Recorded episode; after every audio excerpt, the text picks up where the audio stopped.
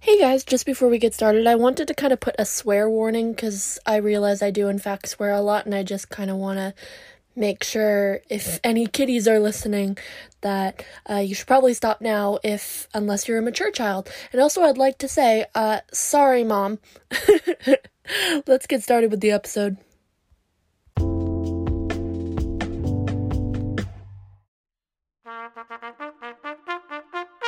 Long may she reign, presented to you by Aidan Fitzgerald.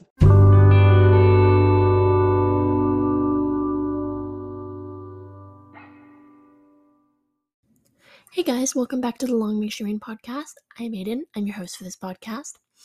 So, um, has anything interesting happened to anyone in the last few weeks? Hmm, no world news, no, not, yeah, so, uh, the Queen died. Wow. you know, you know when you're expecting something to happen for a really, really long time? and at some point it just gets boring waiting for it so you forget that it's going to happen eventually and then it does that's how the queen dying felt to me like you know i've you know i've been alive for 20 years and she's you know looked exactly the same my entire life so i guess it's a little less anticlimactic for me because you know she was old when i was born so i knew she was probably going to die in my lifetime uh, unless I had died first, which would have been interesting. but like her being dead is weird, right? Like my country has a king now. Um that's weird. And I'm going to have to stare at money with Charles's face on it in the next couple of years. Never saw that coming. Now, I've kind of uh, stayed off voicing my opinion about the queen dying until now because I don't really think I had my thoughts collected on it, but I'm gonna try my best to express how I feel about this. Now, I know there are an equal amount of people who are actively mourning the Queen's death, as you know, they have right to. There were a lot of people who really did like her and uh, thought she was a good person, but there are also an equal amount of people who are, you know, cheering that she's dead because of the well, all the horrible things that the British Empire before her did and all things she did while she was queen, especially during the decolonization era and, you know, her having been born in the 1920s, she's going to have, you know, very different views than your more modern person might have. And, you know, I've seen both sides of this, you know, argument getting angry at one another because we shouldn't make uh, the oppressed mourn their colonizer, but also I don't think you should really get mad at the people who are actively sad that she died. Um, I don't really know how I feel because, you know, in general, um, you know, she wasn't oppressing me. I'm a white person. Uh, but I completely understand where the people who are actively celebrating her death are coming from. And, you know, I hope that maybe with her death and we might get farther with reparations for people who were affected by the awfulness of the British Empire. So, like, I'm really on the fence with this whole thing, but, you know, um, I hope everyone just stays cool. So that's just kind of my opinion on it.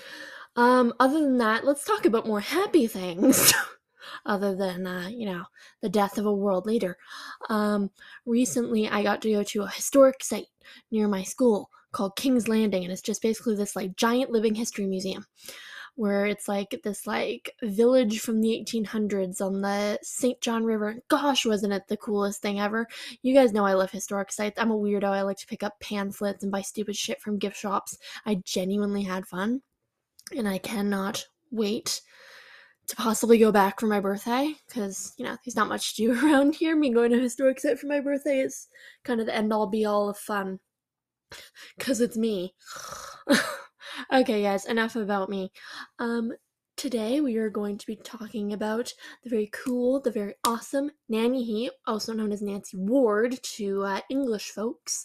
Now, she has been considered one of the first Indigenous uh, diplomats in the United States, even though she existed well before the creation of the United States.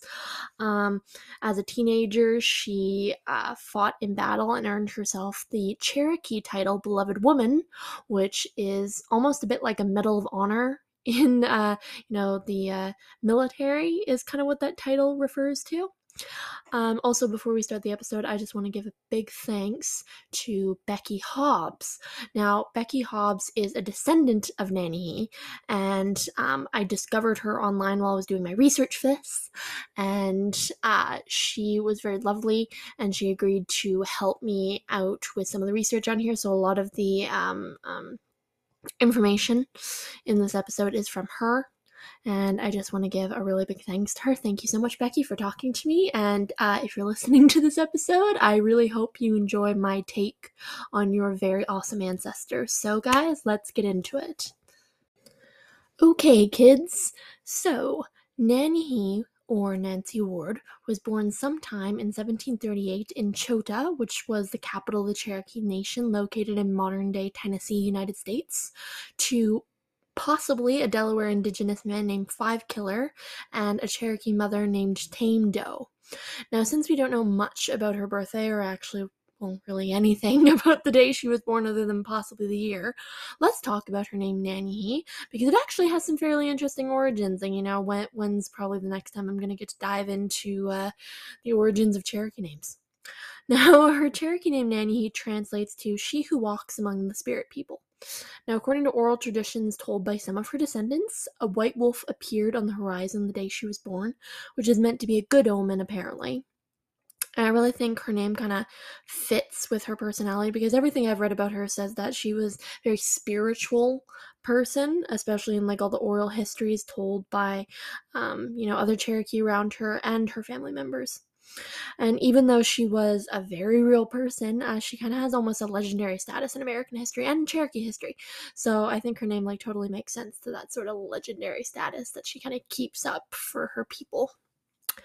Now, for the most part, we know basically nothing about her parents, most especially her father is a big mystery.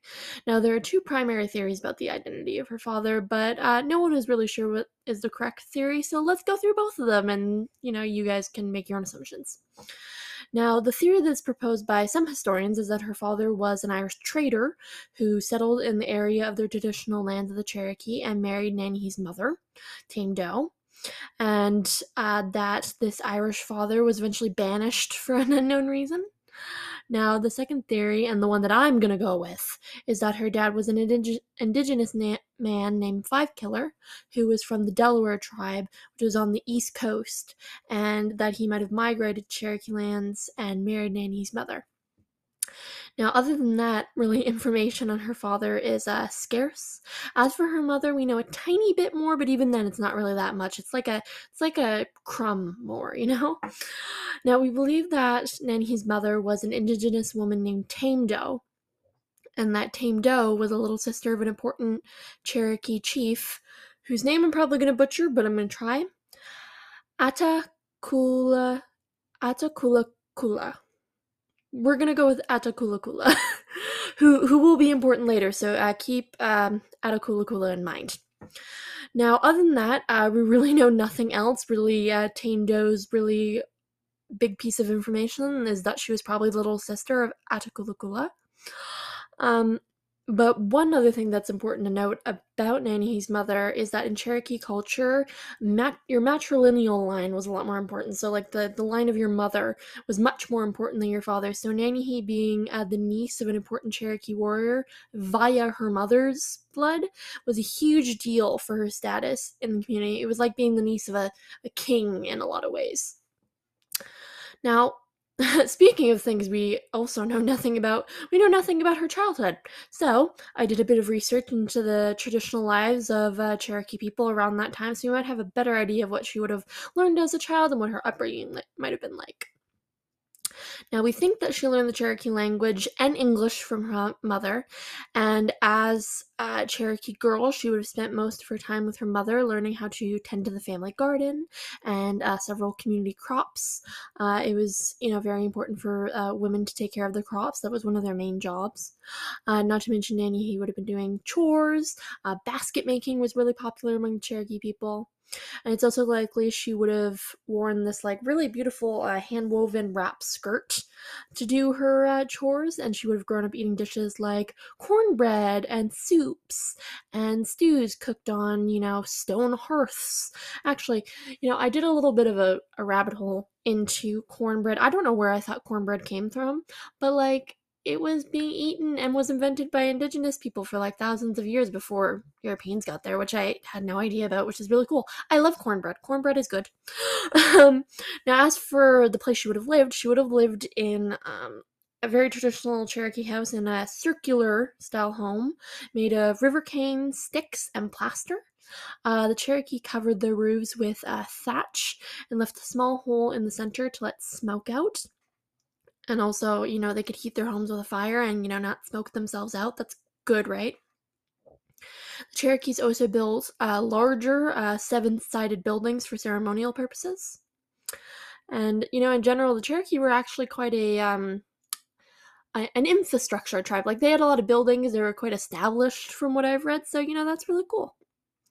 Now, as for her looks, we have some drawings of her that I've seen, but I'm not sure if any of said drawings were made in her lifetime. We also have a lot of modern artist depictions of what she might have looked like.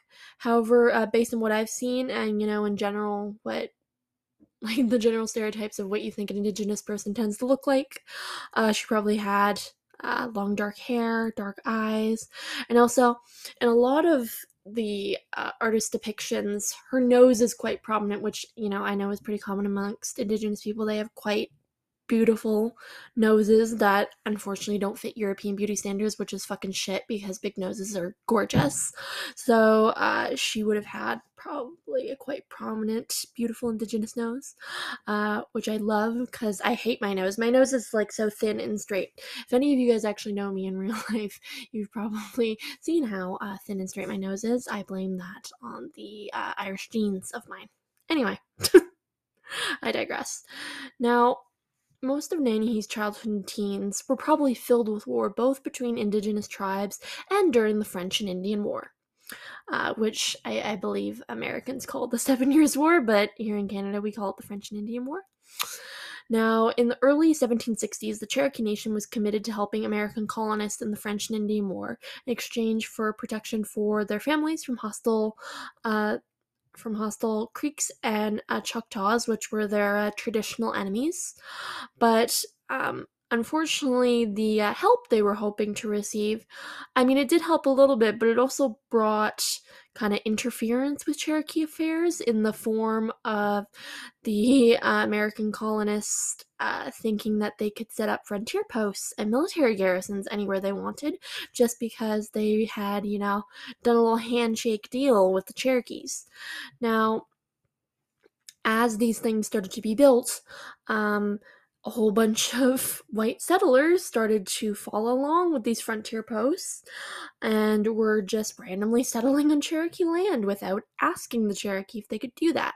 Actually, there was an incident in West Virginia in which some uh, Virginia frontiersmen robbed and killed a group of Cherokees on their way back from uh, helping the British take uh, Fort Doneske, I think it's Fort Doneske, which resulted in a revenge killing of like 20 settlers by some uh, Cherokee Native Americans.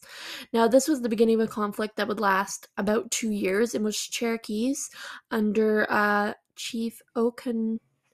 Okonostata, sorry, Oconostota, uh, managed to defeat British forces and capture Fort Loudon.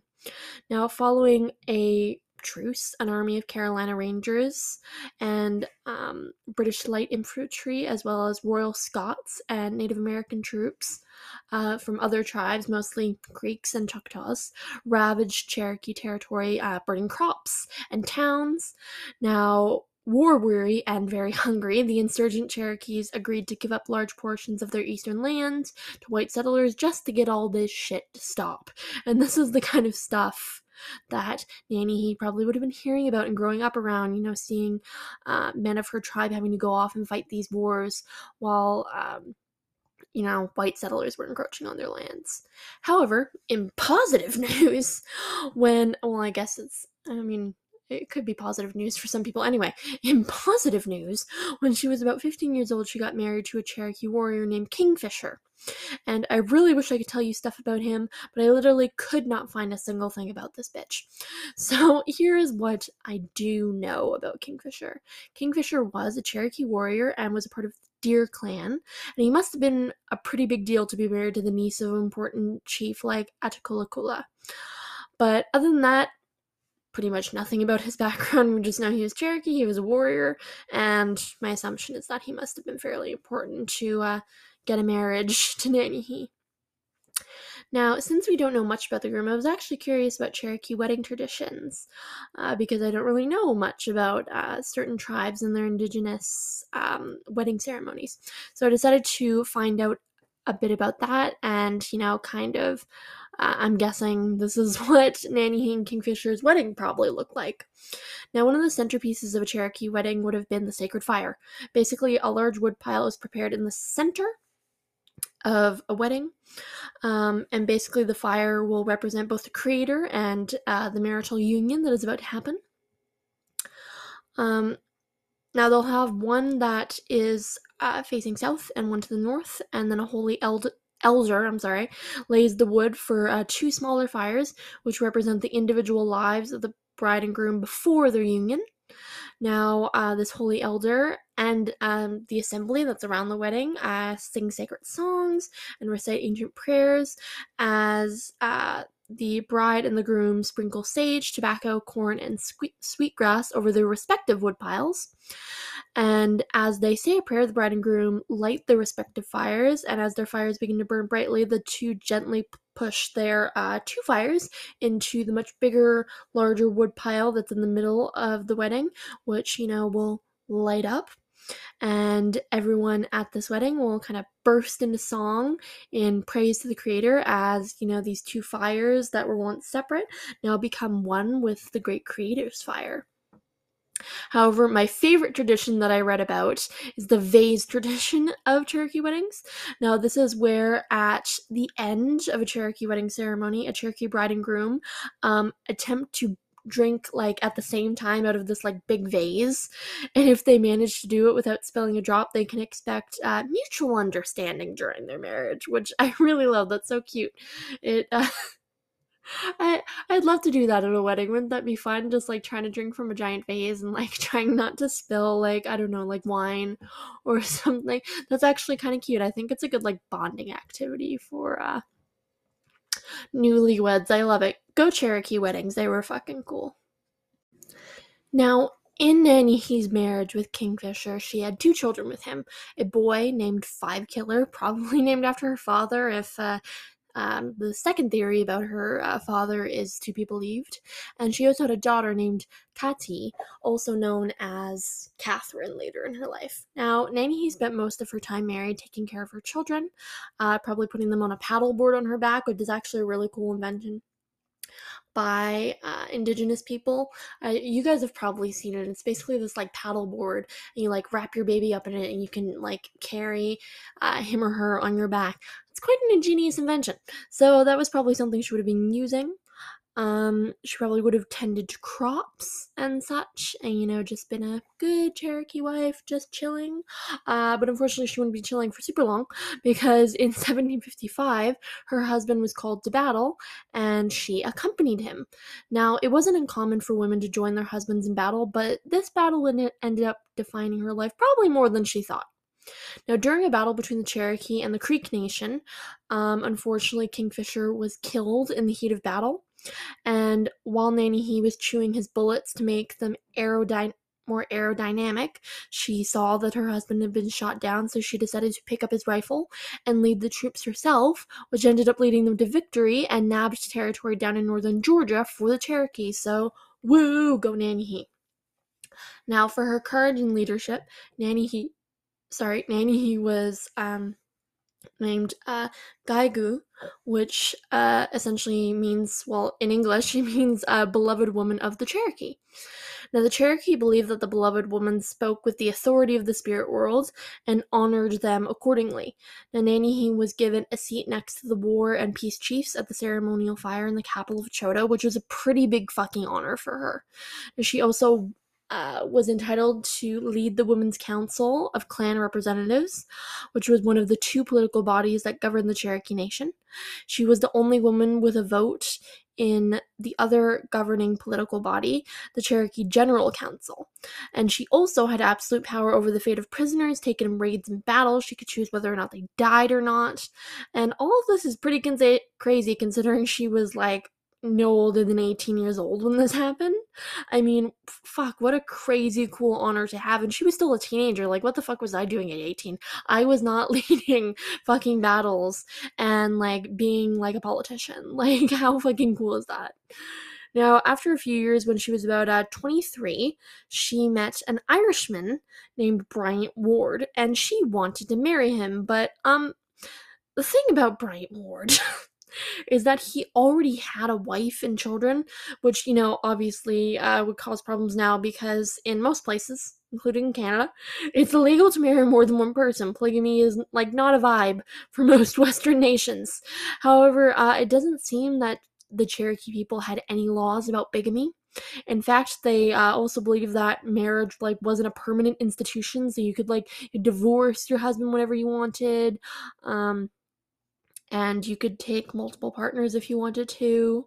So, uh, despite the fact that, you know, Bryant's, you know, very Western European culture was against bigamy, um, Nanny's was not. So, Nanyehi and Bryant Ward got married anyway because they, they were aligned to each other. Now, I believe one of the other reasons, other than the fact that they were kind of in, into each other, that they got married was uh, because her uncle wanted to cool relations with white settlers in the area. So, marrying one of his nieces to a businessman like Bryant Ward makes a decent amount of sense. Now, we don't know much about Bryant Ward, but we do know that he was a veteran of the French and Indian War and that after he retired, he decided to go in the merchant business, which had made him fairly wealthy. Now, while and he was married to Bryant Ward. She went by the anglicized version of her name, which was Nancy. And while she was married to Bryant Ward, uh, she had one child with him, a daughter named Elizabeth, who would eventually marry an American general named James. And eventually, after a couple of years together, Bryant Ward decided to go back to his white wife and white children. Now you probably think that probably would have, you know, like caused some issues between them. Him just being like, "Oh, bye, honey, I'm gonna go back home." it was a nice couple years but like apparently there was like no hard feelings for anyone involved like in fact Nanyehi uh, after her and bryant like got divorced i don't know if they ever got like legally married or legally divorced or anything but she would often go and visit him um i think he lived in georgia and would like stay with his like white wife and you know her i guess kind of her stepkids and her daughter elizabeth could like see her father and hang out with her half siblings. It honestly shocks me that everything was cool and like um I mean, I suppose we could never know this, but that like Bryant Ward's like white wife wasn't like perplexed by this at all. like, you imagine just like this woman showing up being like, "Hi, yeah, you remember when your husband was gone for like a handful of years? Yeah, we were married. This is our daughter together. I'm coming to stay with you for a week." Like, shit, that'd be so weird. Anyway, flying past all the bigamy. We're gonna skip ahead a bit um, from the uh, 1760s to 1770s because it's time for the American Revolution, which, uh, believe it or not, affected more than the white people in the colonies. Now, when war initially broke out between uh, the colonies and Britain, the Cherokee Nation was kind of torn on who they wanted to support uh, because both uh, the British and the American sides offered certain benefits to them, and they really couldn't decide who they wanted to side with because personally, they didn't really care who won as long as whoever won was going to be useful to them.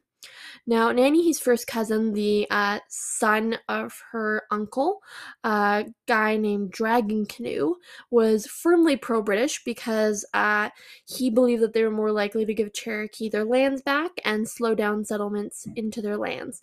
So, Dragon Canoe started uh, raids on American settlements to help the British cause. However, Nanny, after having been married to an American colonist, had some real sympathy for them and wanted peace for sorry, wanted peace and for her cousin's raids to like fucking stop.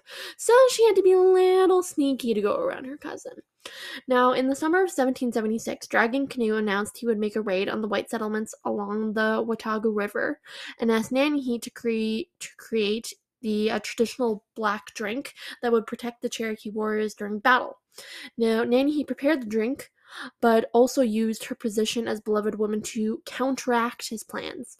Now, she released three white prisoners from their jails and told them about the raid and asked them to hurry to um, as many colonies as they could get to and basically warn everyone that Dragon Canoe was coming to burn down the villages. Now, her actions gave white settlers time to evacuate most of the women and children to a fort and set up an ambush for Dragon Canoe. Now, Dragon Canoe was injured in the ambush. He didn't die, uh, but he did lose 13 of his warriors and.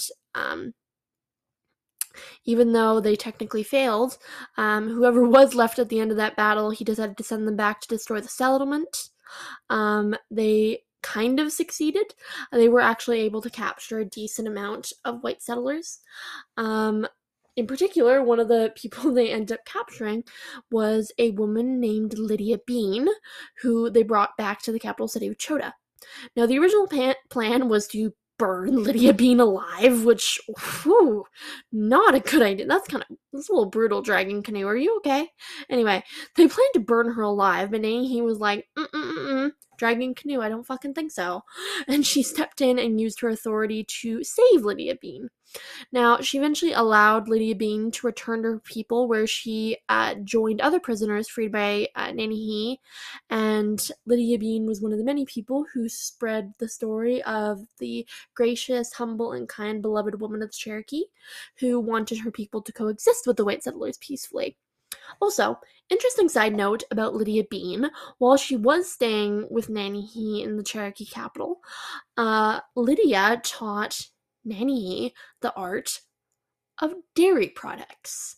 Now, I never knew personally that the Cherokee didn't have like cattle and stuff. Like it was something I never thought about. Nothing something that never came to my mind in the first place. But Lydia Bean taught Nanyehi about dairy farming, which was something that Lydia Bean and her husband William Bean did together. And then he was like, shit, this is kind of cool. And she was like, my god, this is revolutionary. I've got to like show everyone this. And it was through Lydia Bean that Nanyehi introduced dairy farming to the Cherokee people, which ended up being like a really great source of income for a lot of Cherokee people. I mean, that's like a whole new area of trade that they never dipped their toe into. So, thanks, Mrs. Bean, for uh, getting captured and then revealing the secrets of dairy products to, to Nanyehi. Good for you. Anyway. Now, because Nanny uh, provided a warning to uh, the white colonists, uh, Nanyehi's village was spared from the counterattack launched by the Americans, but unfortunately, her cousin's raid started a full scale war for the Cherokee with uh, American colonists. Now, in 1780, Nanny pro- provided American soldiers with an advanced warning of another Cherokee attack and tried to prevent uh, retribution uh, against the Cherokees by the whites. Now, according to some reports, Nanny even arranged to have a herd of her own cattle send, sent to hungry militiamen. Now, nevertheless, the North Carolina militia would again invade Cherokee territory, uh, destroying villages and demanding further land successions as like a price to pay for the Cherokee attacking them.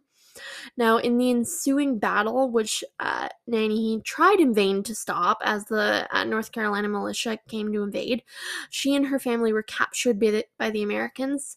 Uh, she was eventually released and allowed to return home in Chota, but that I'm sure that was a rather traumatizing experience for uh, her three children. Now, basically, this entire war, Nanyehi was like wrestling her cousin as he called for war, and she was like, "Holy can everyone calm down here? Like, shit.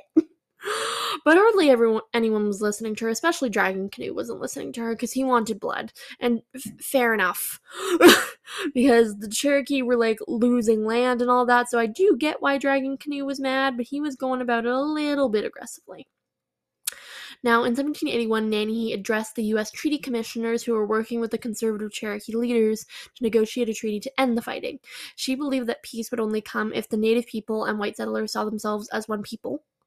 And she thought that the only people that could make such a peace negotiation happen was the women on both sides.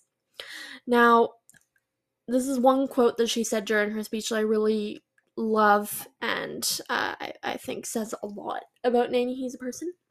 Now, here's what she said Let your women's sons be ours, our sons be yours. Let your woman hear our words. Now, this was a pretty powerful speech, but it kind of got lost on a lot of the Americans because, you know, white settlers treated women like property. Cherokee less so. They were very feminist of them. We we love that for the Cherokee. So no woman actually ended up participating in the way that Nanyehi would have wanted.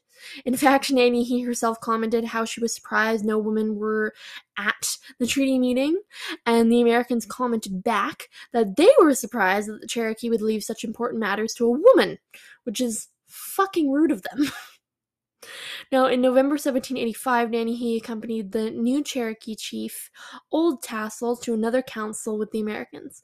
At this meeting, the Cherokee learned about the resolution of the American Revolution and that the Americans had now formed their own nation, the United States of America. And the Cherokee laid out uh, their list of issues to the representatives of this new nation.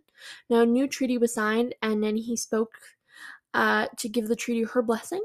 And it was also during these negotiations that her daughter Elizabeth married that American general in order to create, you know, marriage ties between the Americans and the Cherokee, which, you know, is kind of like, you know, European monarchs marrying their daughters off to foreign powers to create alliances. So, how very European of them. Okay, so over the years, especially after the American Revolution, Nanyehi really tried to uh, do her best to continue and get peace for everyone. But unfortunately, as the Revolutionary War ended, more Americans started to move west, uh, most especially on Cherokee land. And Nanyehi did try to stop them by asking uh, the council that Cherokee land not be sold to white people but that was mostly ignored as um, the American government would purchase land without asking Cherokee and or would just straight up occupy the land without telling anyone. Now, in 1819, she was forced to leave her own home after her land was sold without her knowledge, and she was uh, moved to southern Tennessee, where she ended up opening an inn with her son Five Killer in order to make money uh, because she didn't have her fucking farm anymore. Uh, she was taking care of her son until sorry, by her son until uh, in 1828 she unfortunately died of uh, unknown illness and was buried on a hill not too far from the inn she ran with her son. Now, getting into legacy, let's just say she has a complicated legacy for the most part. Now, she tends to be remembered as this great fighter and peacemaker for the Cherokee who revolutionized the way the Cherokee uh, worked, uh, negotiated, and lived, which is very, very much true. We, you know, got to give her that. But on the other hand, because of her friendship with the American colonists during the war, uh, Lydia Bean specifically, many people see her as a traitor while seeing her cousin Dragging Canoe as a hero because he tried to stop the Americans from encroaching on their land, which I don't think is fair because there's no fucking way she could have known what the Americans were going to do. I really genuinely think that she thought that even if they did try to encroach on land, that she could stop them. Uh, unfortunately, she couldn't, so I don't think it's fair to entirely blame her for the pushing of Indigenous people onto other lands. Now, uh, speaking of the pushing of indigenous people onto other lands, um, according to legend, she had a vision before she died where she said she saw a great line of our people marching on foot mothers with babies in their arms, fathers with small children on their backs, grandmothers and grandfathers with large bundles on their backs. They were marching west, and the white soldiers were behind them. They left a trail of corpses, the weak and the sick who could not survive the journey. Now, this vision unfortunately became very, very true. It became known as the Trail of Tears, which is when uh, oh, fucking Andrew Jackson um, relocated. I'm putting big quotes on that. Uh, forcibly removed uh, thousands of Cherokee people uh, out west, places like Oklahoma for the most part. Now, it's it's very upsetting that Nanyehi is partially blamed for the Trail of Tears, mostly because she wasn't alive for it. Uh, but also, had she been alive for it, she would have fought tooth and nail to um, stay where she wanted to be. So, you know, fuck people who have that opinion about Nanyehi. We love you, Nanyehi. You did the best that you could. Now, as for Nanyehi's children, um, as far as I know, every single one of them had kids, especially um, Nanyehi's daughter, Kati, who uh, is the ancestor of Becky Hobbs, who I talked to for this episode. Um, I believe Becky Hobbs is a fifth or sixth generation descendant of Nanyehi. Of course, Becky's not the only descendant of uh, Nanyehi. Um, as far as it's been estimated, she could have thousands of descendants still living in the United States now of uh, fairly mixed indigenous and uh, white blood. Um, if you guys have never heard of Becky Hobbs, you should really look her up. She's quite cool. She's a uh, country music star. And, you know, I'm not really into country music. My mom is, though, a lot. I mean, I like certain types of country music. Um, but what's really cool about her, especially, is that she's worked with Loretta Lynn, which, um, if you don't know who Loretta Lynn is, Google her. She's fairly cool, too. And uh, Becky Hobbs also makes a lot of very good music that I think you guys should, you know, go into Spotify right now. She's on there. Listen to a couple of her songs. It's it's quite good country music. anyway, guys, thank you guys so much for joining me in this episode, and I will see you guys in two weeks with the season finale of this of season four. Love you guys so much. Bye.